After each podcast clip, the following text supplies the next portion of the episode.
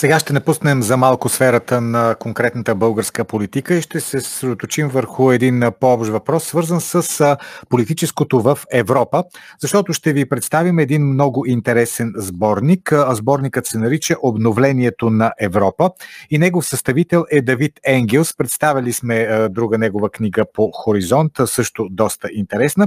Сега ще говорим с преводача на тази книга, господин Мартин Петрушев. Здравейте! Здравейте, господин Волгин. Така, да кажем, кое е основното послание на този сборник, където има различни статии от различни автори, посветени на най-различни проблеми на а, европейското съществуване днес, и все пак, кое е това основно, което е, можем да кажем, център на тази книга? Да, професор Давид Енгелс, който е съставил тази книга, е всъщност един от двигателите на консервативната мисъл в Европа. А много е ден, противопоставя се всякакви средства на радикалния либерализъм и това е една от основните задачи на тази книга, защото това, което виждаме в момента от големите високи структури на Европейския съюз, е, че той се опитва да зачеркне цялата история и култура с името на един лишен от корени универсализъм. И това е едно от основните послания на книгата, какво да се направи, както предишната книга, за която сме говорили да. това. Но тук има много професори и много автори, които са се събрали от различни държави, за да се опитат да създадат представата и по какъв начин ние можем да се противопоставим на това. Специално ще поговорим за рецептите, които дават различните автори, но да започнем от проблемите. Кои са основните проблеми на Европа, на Европейския съюз днес, така както ги дефинират авторите в този сборник? А, да, първо да кажем проблемите, за проблемите на Европа и Европейския съюз, а, че масовият гражданин прави една много голяма грешка, която е изрично подчертана тук в книгата, че Европа и Европейския съюз не са едно и също. Да, това е наистина много ключово, защото повечето хора си представят Европейския съюз като Европа, а това е различно. А, самия професор Енгелс казва, приема Европейския съюз за инструмент. И смята, че ако този инструмент не се използваше от а, наднационални структури също, за да се налага транскомандна идеология, например, един от най-големите проблеми, в крайна сметка, виждаме, че сме се насочили натам в един момент хората да станат като ходещи двуподи и да реагират на червена и зелена светлина. Масовото оглупяване, медийния мейнстрим, либерализацията и флуидизацията на личността чрез разграждане на полове и най-вече разграждане на семейството и на семейните структури, защото по този начин индивидът става много лесно манипулируем. Това са едни от най-основните проблеми, естествено и икономически, и социални. Много, наистина много-много теми са захванати в книгата. А между другото, тук, докато разлиствах сега, ми попадна едно много добро наблюдение на един от авторите в сборника. Той казва: от стария лозунг за единство в многообразието, все повече и въпреки призивите, претендиращи за многообразие, остава само призивът за пълно единство на мненията. Това като че ли е много характерно е, настроение и много характерна податка за днешните е, веяния в е, настоящия Евросъюз. Да, така е. Това, което цитирахте, е от а, текста на професор Джонатан Прайс, той е професор в Оксфорд, и там а, се говори и за естетически патриотизъм в Европа, като се базира, нали, на...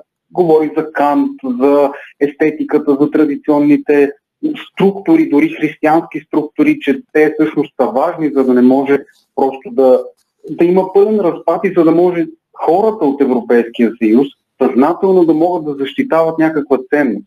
И там, например, разказва за сградата Европа Брюксел, която се строи десет години и триста и трийсет милиона евро от парите на данъкоплатците са, вле... са се влели в тази сграда, а тя прилича на едно безформено яйце и вътре накъсани флагове на различните европейски държави. Просто наистина никаква, никой не би се борил, казва той, естети, за, за това нещо, защото няма естетика, която ти да се бориш за нея, няма кое да те накара да се почувстваш патриотично настроен към Европа и наистина да я обичаш.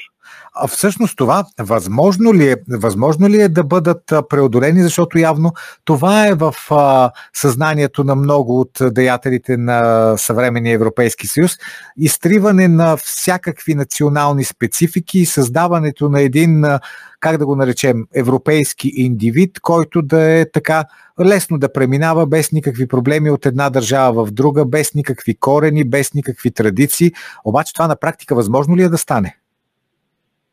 То не е само европейски индивид, като че ли е стремежът да се създаде универсален индивид, като универсалното човешко същество, и за това се стига и до такива извращения, като родител едно, родител две или човешко мляко вместо майчино мляко. Това са неща, които така съзнателен човек много го стряскат. А дали е възможно? Предполагам, че не. В крайна сметка масата няма, колкото и да да затъпее от медиите, защото на това сме свидетели, за съжаление. Просто няма как да няма хора, които да осъзнаят, че без да има корени в ценностите на една дадена общност, дали е дадена държава или е целият европейски, така, цялата европейска общност като такава, няма как това нещо да се разгради, ако има хора, които съзнателно го следват. Да, има такива, да. Да, да припомним всъщност, защото това много често се забравя, и кои са а, основите на, и ето тук вече ще поговорим за европейското като цяло, на европейската култура, на това, което ние имаме в нашите традиции като европейци, в нашата история. А, всичко, което е свързано с юдео-християнския модел, с тези ценности, които са ни завещани, които все повече минават на заден план. Да, също и римското право, mm-hmm. схоластичната философия, философията и на средновековието.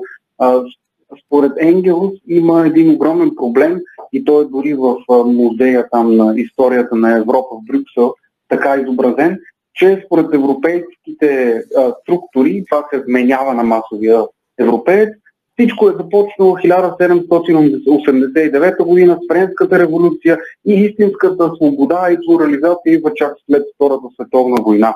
Тоест, да, имало е тъмни векове през средновековието, но имало и държави като Свещената Римска империя, а, така, Полско-Литовската република, които са имали много по-свободни вътрешни движения на гражданите. В Свещената Римска империя имало толкова много държави, които са могли да имат свобода на движение помежду си и са били базирани на основата на консерватизъм, а не на правен универсализъм, който се стреми да скъса всяка връзка с миналото.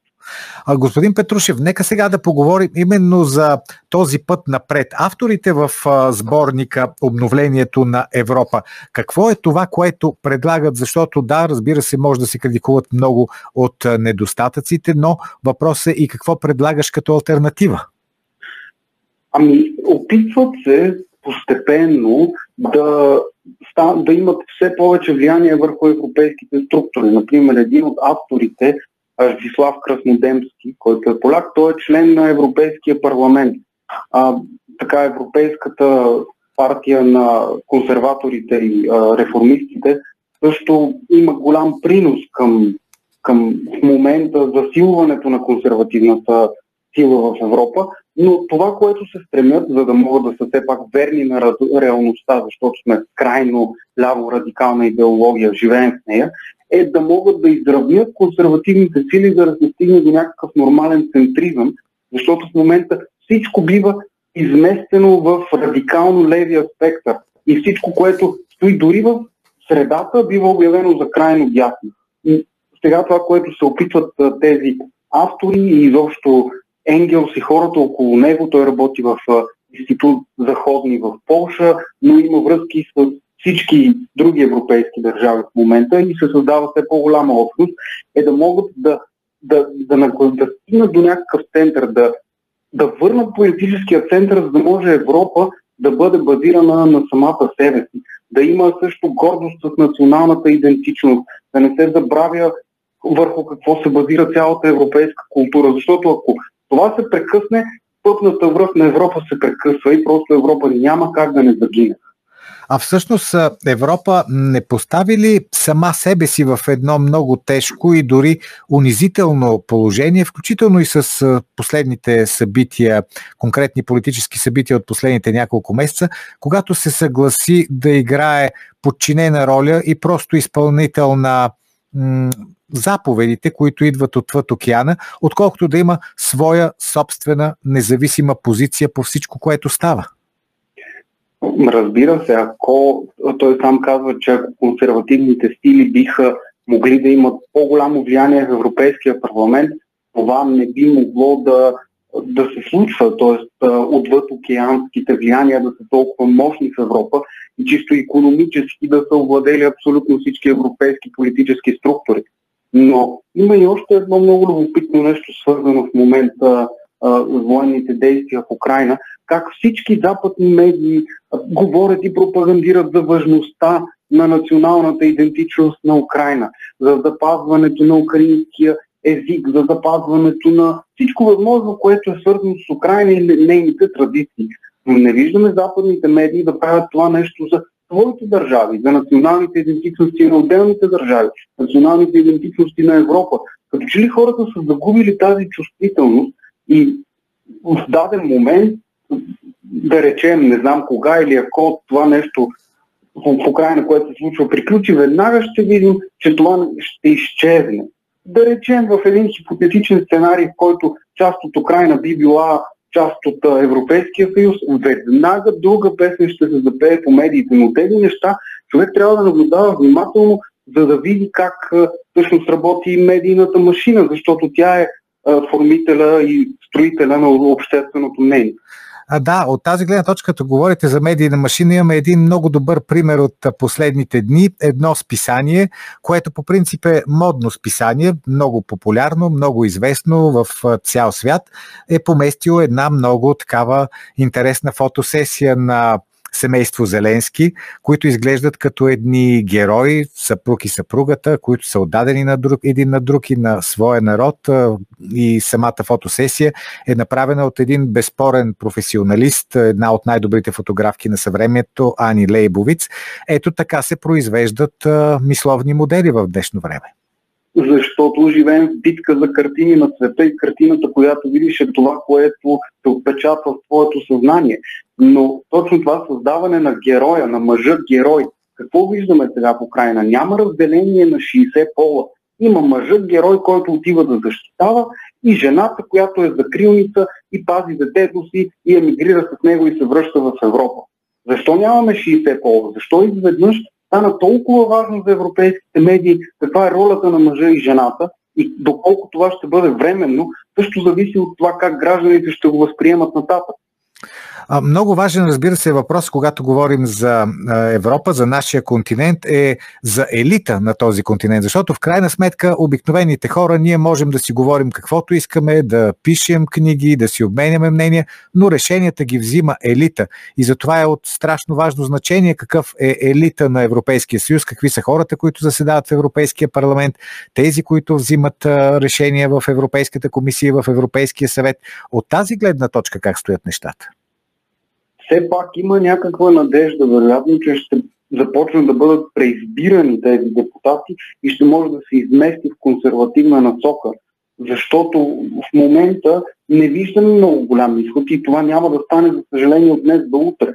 Сега тук това е личното ми мнение. Струва ми се, че Европа по-скоро неизбежно се е насочила към крах.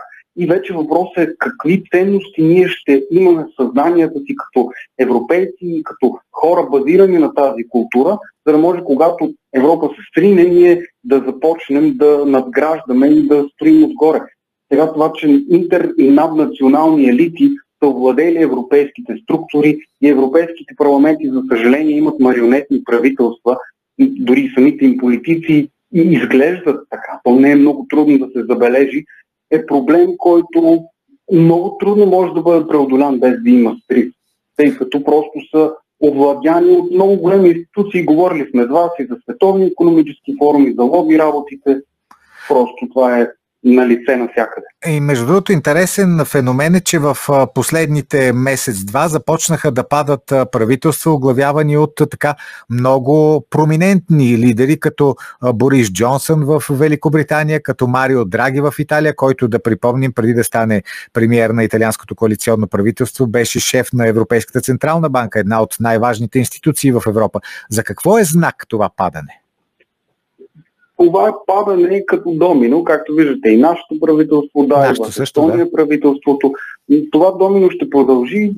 Допускам, че Германия и Франция също няма да издържат целите си мандати. А това е знак за пълно сриване в доверието и пълно сриване в политическата система, която има нужда от ново пренареждане. Кое е правителството, което изглежда най-стабилно в Европа? Защото според мен е това на Орбан. А Орбан е човекът, който изповядва тези консервативни ценности и затова и народа толкова го обича, защото при Орбан икономиката се засили в Унгария, засили се ръждаемостта, започнаха да се развиват а, спортни съоръжения, много структури, започнаха унгарци да печелят медали а, по световното първенство и това, тази гордост за собствената култура, тя не е някакъв национализъм, ами е патриотизъм, който съвсем спокойно може да съжителства с останалите държави. И ако Европа беше изградена по този начин, ние нямаше да сме свидетели на този разпад в момента. Благодаря ви за този разговор. Мартин Петрушев, който е преводач на книгата «Обновлението на Европа», една книга, чието съставител е професор Давид Енгелс.